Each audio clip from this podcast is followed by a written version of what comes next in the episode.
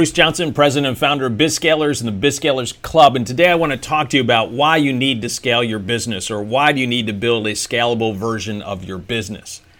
Now, if you've been watching or reading anything in the business literature over the last couple years, you've probably seen the word or phrase scale or scale up a lot. You have books on scaling lean, on scaling up, or really fast blitz scaling.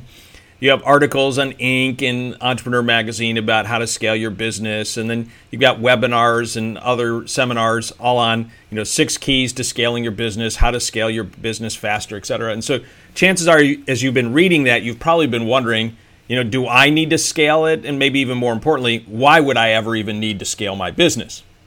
And so, in order to answer that question, I want to go back to how you and I might define the word business. And I think for a lot of people, when they start their business as a business owner slash entrepreneur, they usually start it because they want to make some money, right? There's nothing wrong with making money, by the way. So they start out with them. Maybe they have a passion for doing something, or maybe they have an education in something, and they want to make some money.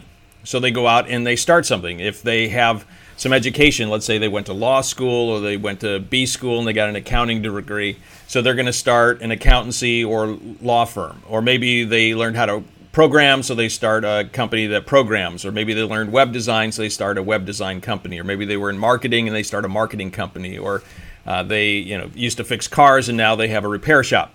So basically, someone says, I want to make some more money. I'm going to start this thing that will allow me to make some more money. And when they hire, they usually hire just a handful of people, if they do hire some people. And usually they're there to serve them. So it's all about them trying to make some money. Again, nothing wrong with that, but I would not call that a business. I'd call that an incorporated career. So legally, they're incorporated, but it's really about them, their career, and how can I make some money doing the thing I want to do. I would not call that a business. I would suggest that a real business is an entity separate from that individual. So it's not about you, it's about this entity. And this entity exists outside of you for a purpose, and that is to solve a problem that a group of people have and to do so at a positive value exchange. So let's go back through that. It's an entity that exists outside of you, and it exists not to be able to make you money, but it exists to solve problems that a group of people have, and that that group of people actually want to solve. And if you can come up with a solution in this entity that can solve that problem better, faster, cheaper, more effectively, more efficiently, with more or better ROI, with more predictability, etc., then you create that solution. Those people will want to buy that solution to solve the problem that they have, and they're going to do that at a positive value exchange. On the customer's perspective, that means that they believe that they're going to get more value from your solution whether it's a product or service, then they're going to exchange for it. In other words, everyone wants a deal. They want to perceive that they got the better side of that. At the same time, it needs to be a positive value exchange for you, meaning that the amount of value that they give you for your solution is higher than your expenses, which means you obviously get profit.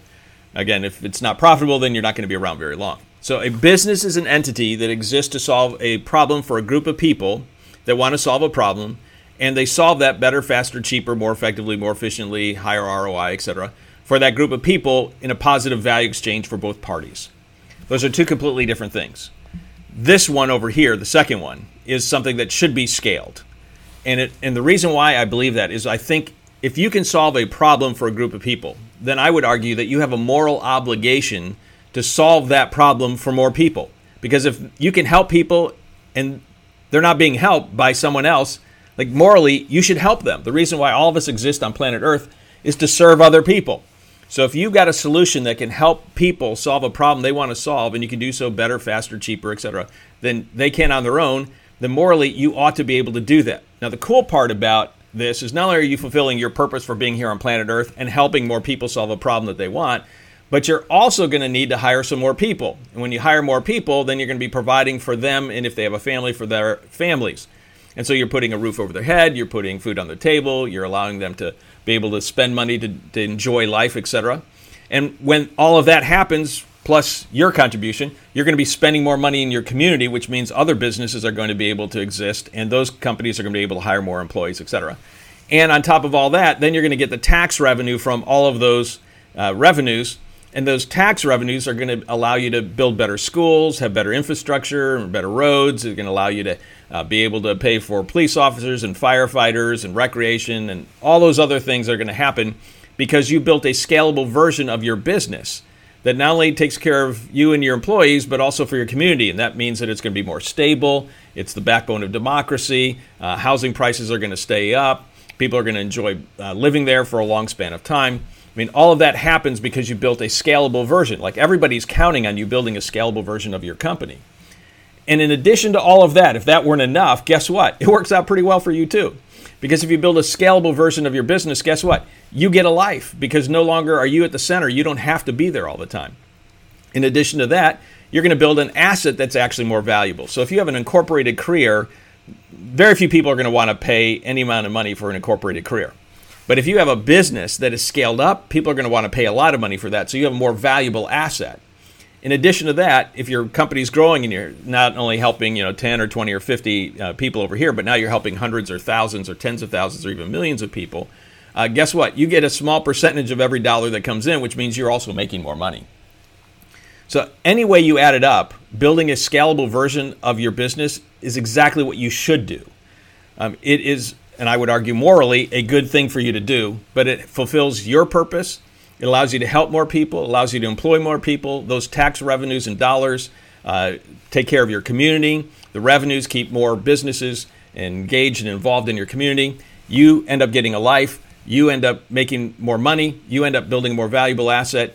Everybody wins. So that's why when you look at option A, an incorporated career, which you know provides enough money for you and maybe a couple, two or three other people or five or six other people, that that's fine. It's not a bad thing. But compared to what you could have if you built a scalable version of your business, completely different. And that is why you should build a scalable version of your business. Now, if you want to have some more help on this, you ought to check out the Scaling Club at scalingclub.com. The reason why we built BizScalers was specifically to help you solve the problem that you're going to have once you decide you want to build a scalable business, which is how in the world am I going to do that? Right? So we created BizScalers to be the one place you have to go to learn everything you need to be able to grow and scale your business. So if that's interesting, make sure you check out scalingclub.com. So now the question is do you know why you need to build a scalable version of your business? If you really care about helping people, if you really care about employing more people and providing for them and their families, if you care about your schools and business and fire and police officers, uh, you know, if you care about democracy, all those things should be pretty good arguments. And guess what? It also works out for you. You have a more valuable asset. You end up making more money. You end up having more of a life and you're more thrilled with the business that you created. So those are all good reasons why you ought to be able to do that. Now, if you're sitting there thinking, "Hey, but Bruce, I mean, I'm, I'm already overwhelmed. If I build a scalable version, won't I be overwhelmed?" Only if you think that your business that you have now is the business you need to have in the future. A scalable version of your business doesn't have you at the center where you're doing all the work. A scalable version of your business is a systematized business. We talk about this in Scaling Club a lot which means that you're no longer at the center. You're building a business that can operate without you. Uh, in addition, it's designed and built to grow fast. It can handle that growth well, and it can deliver a consistent, predictable result to its customers, regardless of who's delivering the product or service. When you build that kind of scalable business, it's not a stressor for you. It operates apart from you being there at the center. So you actually have more of a life if you build that scalable version of that business. That's why it's worth spending the time and effort and energy into building a scalable version of your business. So if you really enjoyed today, I hope you did. I encourage you to pass this along to some other business owners and entrepreneurs you might know. If you haven't subscribed yet, either to um, if you're watching this on YouTube or on a podcast, subscribe there. If you're on Facebook, make sure you hit the like button. Uh, put some comments. Love to respond and interact with you as well.